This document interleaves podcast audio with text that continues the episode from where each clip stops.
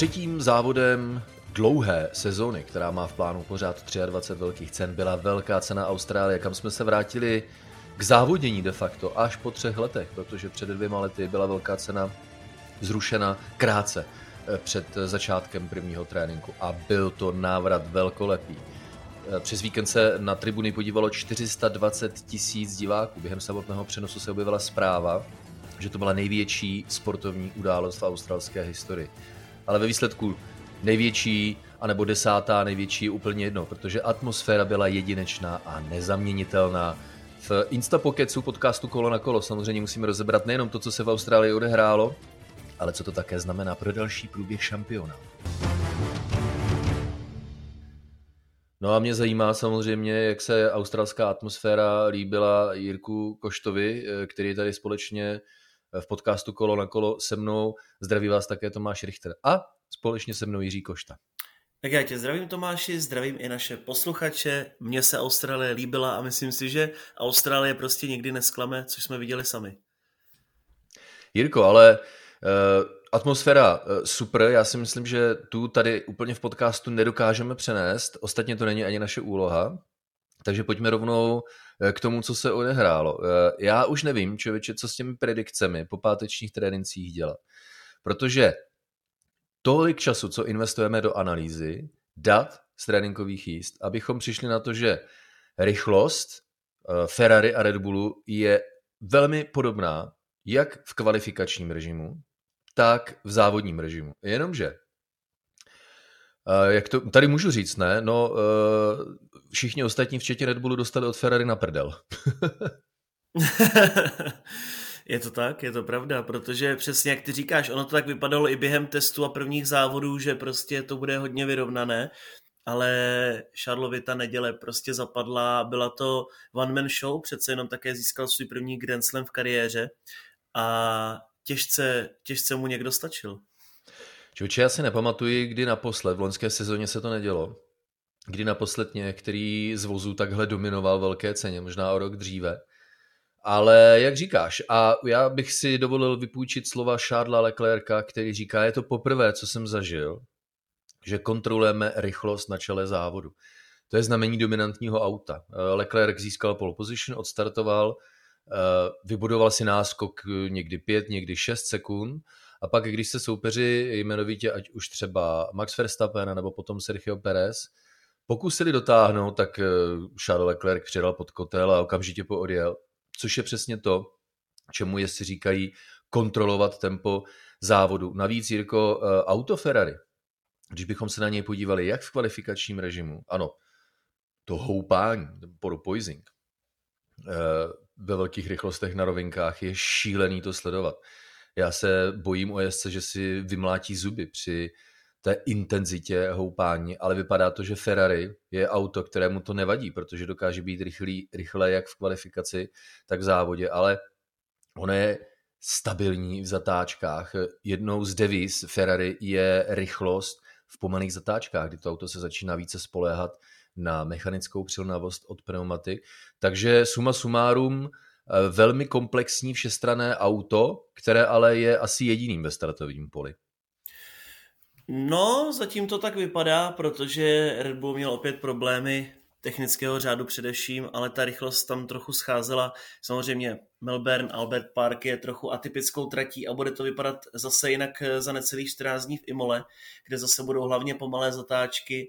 Takže to pole se nám tak nějak bude postupně míchat, ale ruku na srdce, myslím si, že kdybychom neměli minulý víkend v Čidě tolik DRS zón a tak efektivní DRS, tak by dokázal Charles vyhrát i tam, nehledě na to, že nebýt asi pravděpodobně té žluté vlajky v prvním sektoru v posledních kolech po nehodě Lence Strola a Alexe Albona, tak dost možná by Charles měl i hetrik a vyhrané první tři závody sezóny, což tedy samozřejmě jen ukazuje, jak ten vůz je dominantní a že jen tak rychle se sadit eh, se nepůjde. Mají pravdu všichni ti, kteří říkají, je to teprve třetí závod ze 23, ale v podstatě komentujeme a konstatujeme současný stav a na byť v omezeném vzorku tří velkých cen, přesto můžeme říci, že Ferrari je dominantním autem teďka ve startovním poli a má náskok na Red Bull. Jenomže to se eh, týká pouze Leclerca, tedy Carlos Sainz má k dispozici nejspíš také dobré auto. Ale Jirko, ten domino efekt pro Carlose Sainze, který mimochodem nastartoval eh, pilot jistého jména Fernando Alonso, samozřejmě ne schválně. Eh, kvůli technickým problémům Fernando Alonso boural v kvalifikaci, zapříčinil červené vlajky v podstatě sekundu dvě předtím, než Sainz dojel do cíle svého prvního kvalifikačního pokusu v Q3. Vypadalo to na solidní kolo. Eh, když se chystali po obnovení kvalifikace k dalším pokusům, tak mechanikům se nepodařilo nebo nedařilo nastartovat Sainzovo Ferrari, dostal se na trať v nevhodnou chvíli, nedokázal zahřát pneumatiky, na startu klesl až na konec první desítky, no a boural v podstatě ve třetím kole velké ceny. Takže slovy klasika a slovy samotného Carlose Sainze katastrofa, katastrofa, katastrofa, Jirko. To rozhodně, protože Carlos měl ten eh, streak těch 17 závodů na bodech, přičemž poslední tři ještě s koncem loňské sezóny tak měl na pódích. A já jsem prostě myslel, že Austrálie bude jeho, že on konečně ukáže ten svůj návrat a proč eh, je jeden z nejlepších jezdců v poli, ale nějak to prostě nezaklaplo, ale řekl bych, že to není až úplně tak eh, stoprocentně Carlosem, hodně také zlobila technika a nějaká ta smula přišla do toho, takže ono je to jedno s druhým, jak se říká, musíte mít nějaké to závodní štěstíčko, které třeba Fernando Alonso tento víkend také absolutně neměl, nebo oba dva vozy Aston Martin, k tomu se postupně dostaneme, ale Carlos eh, musí zabrat, protože on tedy říkal, že museli měnit volant před startem závodu a že tam byly nějaké problémy, a že i s tím novým volantem to nebylo úplně ono, ale já osobně si myslím, že to spíše bylo po té, co se mu nepovedl start, tak se snažil to rychle dohnát a jak předjížděl Mika Schumachera, tak už bohužel tedy šel do hodin a uklouznul na trávě a skončil v kačírku. No. Ano, Carlos Sainz se totiž málem nedostal na start, což je uh, varovný prst pro Ferrari, protože vypadá to, že ty procedurální těžkosti související s přípravou, vyhnutí se chybám, uh, problémy související s potenciálními technickými potížemi se nevyhýbají ani Ferrari. Max Verstappen vypadl e, z velké ceny s hořícím e, Red Bullem Mirko. To znamená, že Max Verstappen ze tří úvodních velkých cen ve dvou nedojel do cíle. To je také další katastrofa, protože ano, nacházíme se na začátku nové technické éry auta se chovají jinak, eh, jsou, řekl bych, eh, dynamičtější, nejenom s ohledem na skákání, porpoising, ale také jinak fungují v zatáčkách, mají nová 18-palcová kola, takže ta dynamická zátěž celé soustavy, včetně pohonné jednotky, je jiná, ale přesto já jsem tedy docela v šoku z těch velkých problémů, se kterými se nejenom Red Bull, ale i sesterský tým Alfa Tauri eh, potýká.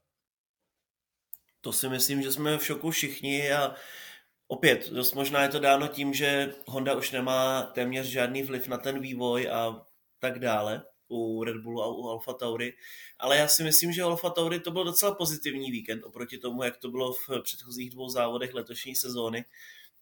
Vozy drželi, ty jakž tak dokázali dojet, ale to, že prostě najednou se vypne vůz Maxe Verstappena a skončí v obrovských plamenech, to je velký průšvih a mě osobně to úplně přesně připomíná McLaren v roce 2005, tam ten vůz byl fakt hodně silný, hodně dobrý, ale prostě technika je stála titul.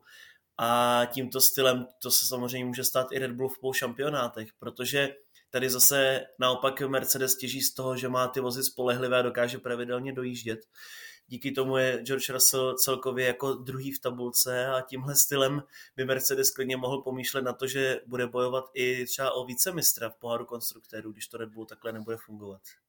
Vidím to jako velkou ránu pro Maxe Verstappena a také pro Red Bull, co do jejich šancí na obhajobu titulu mistra světa pro Maxe Verstappena a zisk titulu mistra světa, tedy poháru konstruktérů pro Red Bull Max Verstappen, je v průběžném pořadí šampionátu až šestý má pouhých 25 bodů. Považte, že lépe jsou na tom.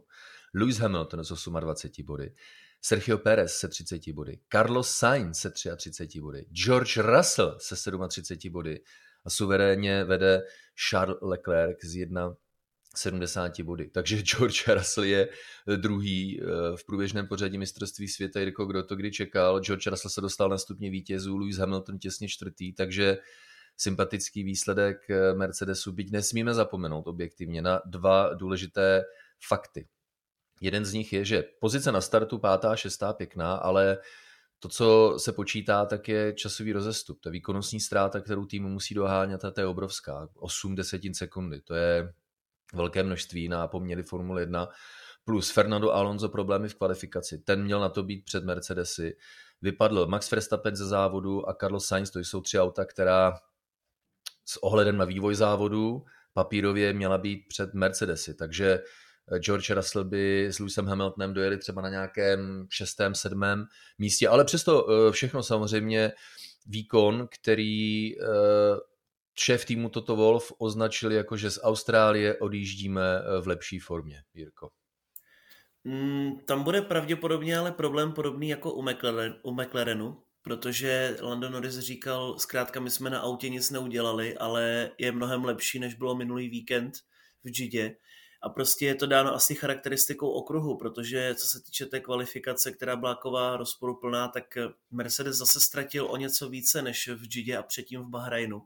Ale oni zkrátka měli dobré starty a v Austrálii se špatně předjíždí, navíc dokáží držet dobré závodní tempo, jakž takž a hlavně z minima maximum vytěžit, protože přesně oni čekali na ty chyby soupeřů a vyplatilo se jim to skvěle v podstatě žádné předjíždění nepředvedli, ale prostě byli tam, byli připraveni té chyby ostatních využít a to je něco, co může samozřejmě ke konci sezóny hrát velkou roli, protože tímhle, tím, že nejsou v souboji o vítězství, ale stabilně bodují, tak jsou právě už třeba před Maxem Verstappenem. Takže bude to dlouhá sezóna, ještě stát se může cokoliv, přece jenom i v sezóně 2018 Mercedes a Lewis Hamilton na tom nebyl úplně dobře, tehdy se říkalo, no tak Sebastian Vettel už má jistý titul a Ferrari tak tež.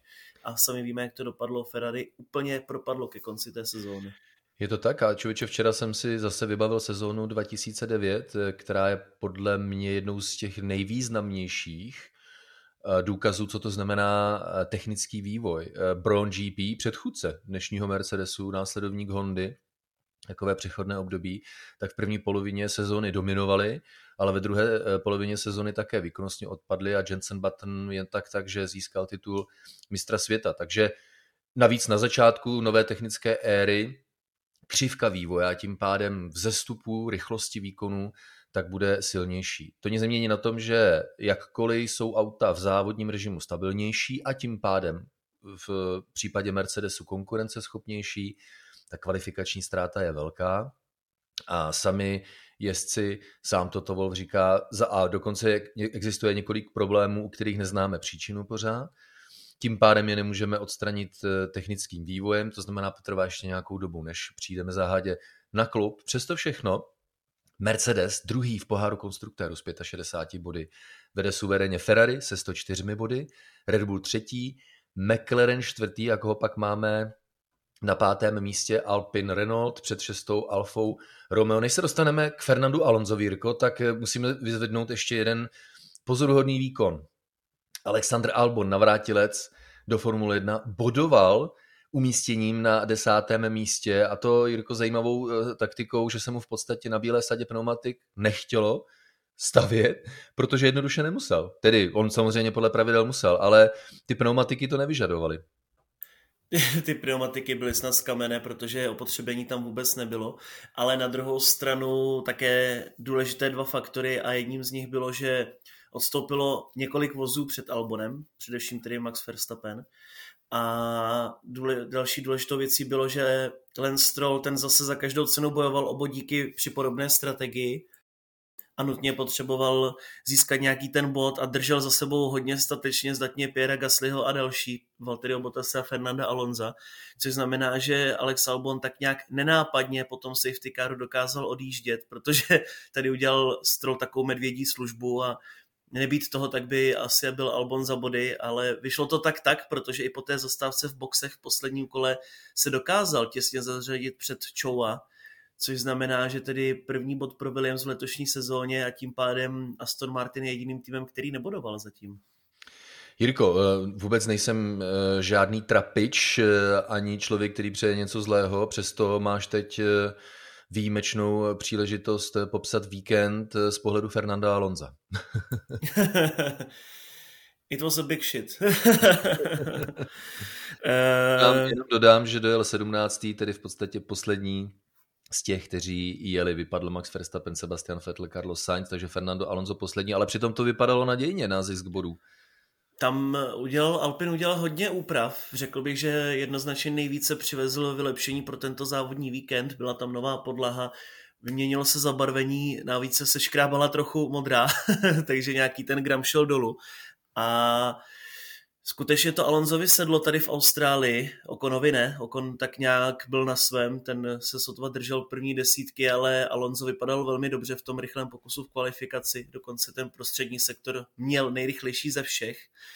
A sám tedy pilot Alpinu říkal, že by to mohlo být minimálně na top 3, jak v závodě, jak v kvalifikaci, tak v závodě ale jak jsme říkali, nehoda v kvalifikaci po poruše hydrauliky, zasekla se mu tam převodovka na čtyřce, takže Alonso jenom doklouzal do bariéry, no a pak eh, v závodě samozřejmě blbě vyjel safety car pro Alonza v ten moment, kdy to nejméně potřeboval a pak už bylo pozdě, mechanici Alpinu řekli, že nemá Alonso stavět a zůstat na trati, podobně jako to měl Kevin Magnussen s Haasem a to tedy oba dva bohužel potrestalo. No. Ale určitě i Haas mohl být na bodech, vypadalo to s ním také dobře, ale postihla ho tedy podobná tragédie. No, opravdu velká smůla. Ale to si myslím, že se nedá srovnávat, Jirko, s následujícím seznamem. Poslechněte si ten výčet. Technická eh, potíž, tedy technické problémy Sebastiana Fetla v prvním tréninku Velké ceny Austrálie do, té, eh, do druhého nenastoupil. Oba piloti týmu, tedy Lance Stroll a Sebastian Vettel, bourali ve třetím tréninku. V první části kvalifikace Lance Stroll narazil do Nikolase Latifiho a eh, dostal penalizaci, eh, přičemž Sebastian Vettel z první části kvalifikace nakonec nepostoupil. Sebastian Vettel havaroval v samotném závodě velké ceny Austrálie. Další penalizace pro Lance Strolla, který už je blízko zisku 12 bodů, což znamená zákaz startu.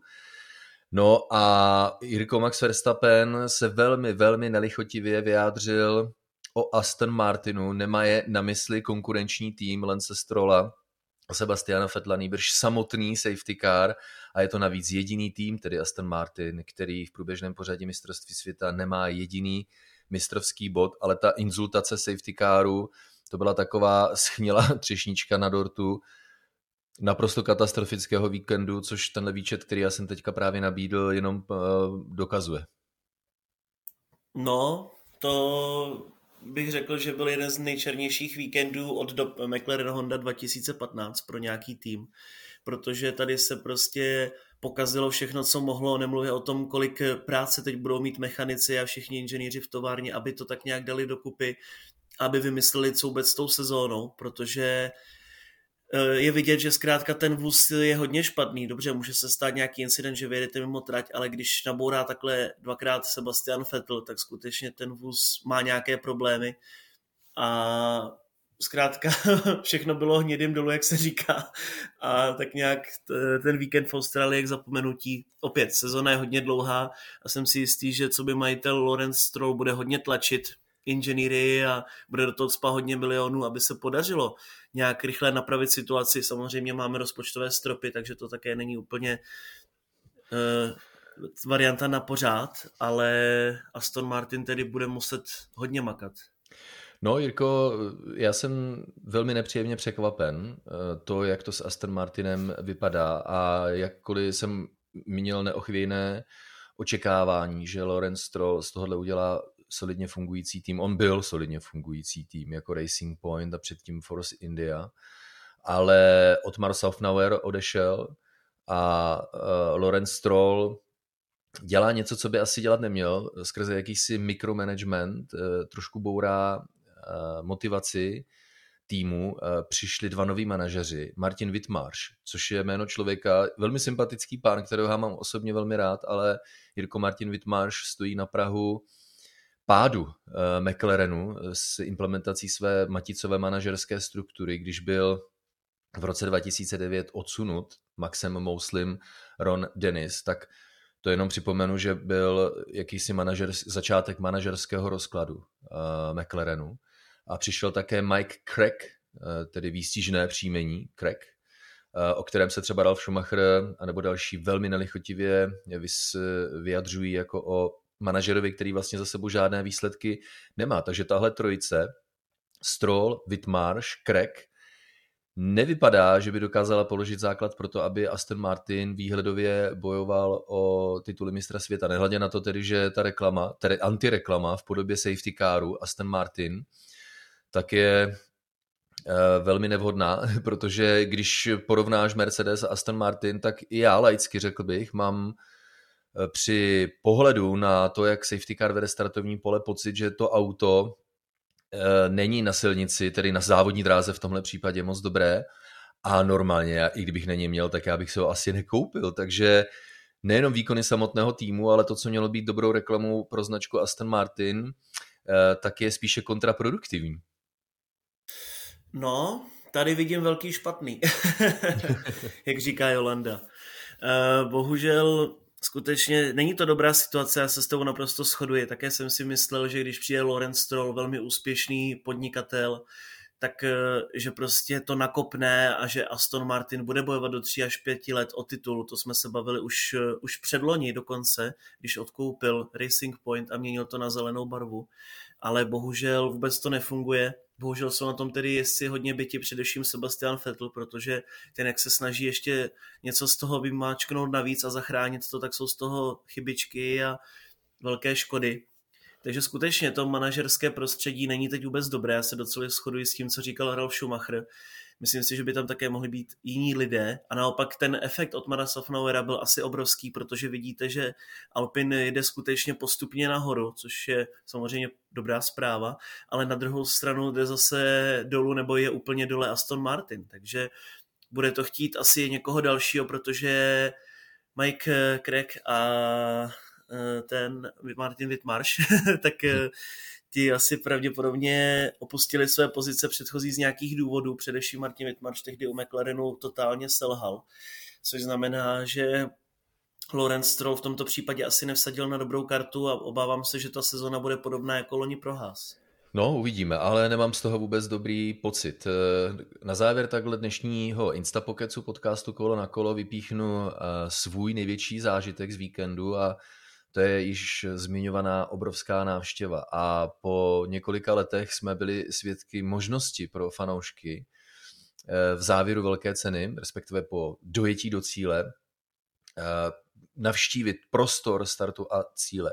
Tisíce a tisíce lidí eh, byli svědky vyhlášení vítězů a jakkoliv se mi potom stýskalo, byl jsem rád, tak po těch dvou letech, Jirko, mám úplně takový nepříjemný pocit, že já jsem včera na Twitteru zveřejnil fotku právě s, se zaplněnou eh, cílovou rovinkou a plesalo mi srdce z radosti, že jsou zpátky normální časy, ale jak už jsme všichni vyschýzovaný a vystresovaný, tak normálně čekám, kdo bude nadávat, no jo, to zas lidi nezodpovědný tohle a tamto, ale v čem spočívá, ať si kdo chce, co chce říká, tak pro mě tímhle pohledem velkou cenou Austrálie, která byla asi nej, je jakýmsi největším symbolem uh, covidu a dvouletého trápení, tak pro mě, Jirko, je to oficiálně bloody over, tedy konec a já už si zase budu života jenom tedy minimálně formulového a rodinného a dalšího tak užívat. Jaký je tvůj největší zážitek z víkendu Velké ceny Austrálie? Já ještě trochu navážu na tebe, protože jsem byl tento víkend na Ošerslebenu na GTčkách a minulý víkend na Imole na GTčkách.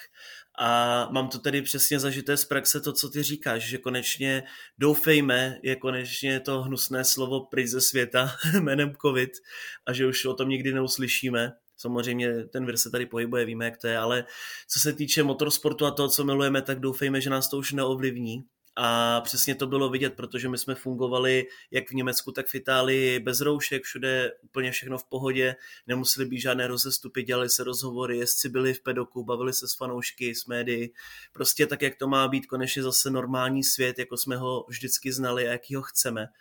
Takže pro mě také tou Austrálií je to taková ta slzička dojetí, že snad už konečně bude od všeho pokoj a vrátíme se do normálního života. No a co se týče tedy největšího momentu víkendu, tak eh, myslím si, že také asi pravděpodobně ten nával fanoušků jako takový a ta atmosféra, která vždycky v Austrálii panovala, to si myslím, že je jedinečná. A pro mě osobně tedy trochu škoda, že tam nezačínáme sezónu, jako tomu bylo vždycky, protože určitě co se týče té atmosféry, tak je to mnohem lepší než v Bahrajnu a věřím, že i fanoušci, kdyby byl první závod sezóny takhle ráno, tak stanou, ale teďko jim to dělalo trochu problémy, úplně se jim nechtělo.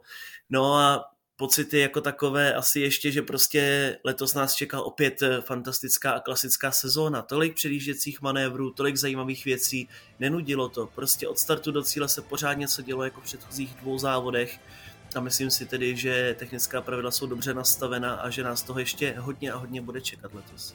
Vybruje to, rezonuje to ve mně pořád. Do zvuky Velké ceny Austrálie a pevně věřím, že tyhle vibrace a pozitivní energii se nám částečně podařilo dostat k vám skrze Insta Pockets podcastu Kolo na kolo. No, Ferrari v úžasné formě a za 14 dní velká cena v Itálii pod názvem Velká cena Emilia Romagna, tak já si myslím, že ještě úžasnější a temperamentnější dny nás pořád v úvodu sezóny 2022 mistrovství světa vozů Formule 1 čekají.